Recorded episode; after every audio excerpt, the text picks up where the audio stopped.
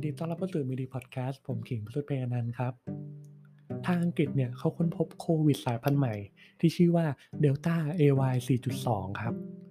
แล้วไวรัสตัวนี้เนี่ยทางปัจจุบันทางอังกฤษมีข้อมูลยังไงและ ความคิดเห็นจากนักวิทยาศาสตร์ไทยเนี่ยเป็นยังไงเดี๋ยวเรามาหาคำตอบกันครับ ไวรัสสายพันธุ์ใหม่ที่กลายพันธุ์มาจากเดลต้าเนี่ยกลายพันธุ์มาในชื่อในส่วนของเดลต้า AY 4.2 หรือเรียกกันสั้นๆว่าเดลต้า plus เนี่ย จัดเป็นสายพันธุ์ใหม่หรือสายพันธุ์ที่อยู่ในโหมดของ variant under investigation ที่เราต้องศึกษาหาข้อมูลเพิ่ม โดยในส่วนของ UK Health Security Agency เนี่ยเขาค้นพบว่าตัวเลขการระบาดในส่วนของ Delta Plus เนี่ยค่อยๆ สูงขึ้นเพิ่มขุดสูงขึ้นสูงขึ้นในเดือนที่ผ่านๆมา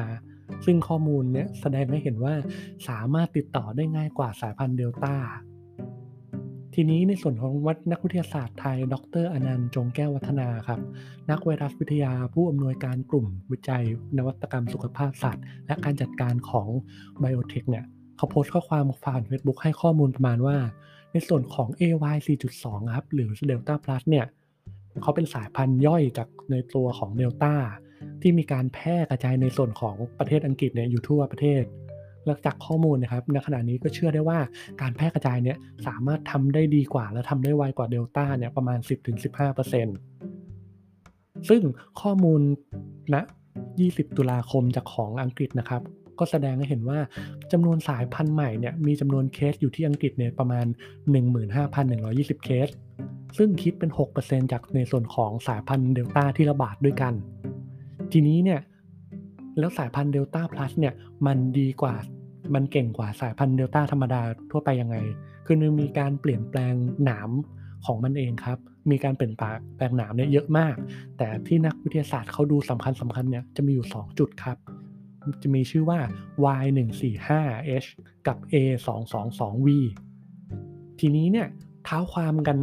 ในส่วนไปถึงปีที่แล้วเนี่ยเขาค้นพบว่า A222V เนี่ยก็เคยมี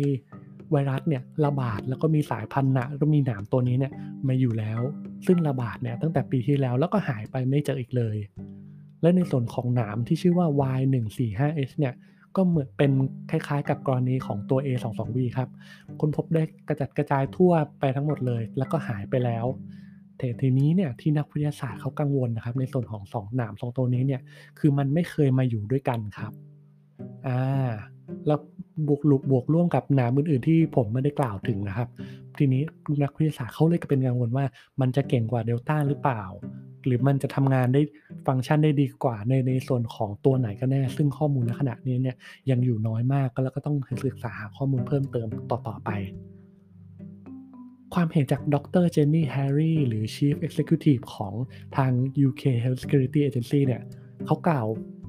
โดยรวมๆประมาณนี้ครับ โดยปกติแล้วเนี่ยไวรัสเนี่ยมักจะกลายกลายพันธุ์บ่อยครั้งอยู่แล้ว แล้วก็คาดการไม่ได้อยู่แล้ว ซึ่งเป็นเรื่องปกติ แต่ว่าเขาก็เป็นห่วงว่า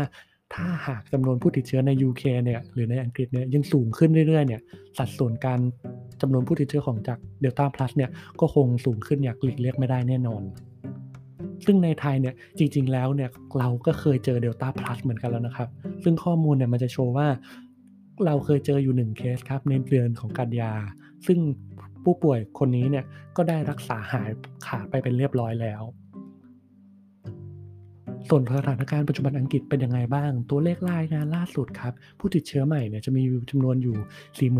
49,298 เคส แล้วก็เสียชีวิตมาจากไวรัสเนี่ยอีก 180 เคส น่าเป็นห่วงเหมือนกันนะครับ ผ่านมาทั้งปี 2 ปีไวรัสก็ยังพัฒนาตัวเองยังสร้างภูมิ สร้างปัญหาให้กับเราได้อีกมากมาย แต่ว่าก็คงหมดเวลาในฐานะโฮสต์ของวันนี้แล้วละครับ ผมหวังว่าข้อมูลที่มาแชร์ในวันนี้เนี่ยจะช่วยเป็นประโยชน์และช่วยสร้างความตื่นตัวให้พี่ๆไม่ได้มากก็น้อยนะครับ ขอบคุณครับ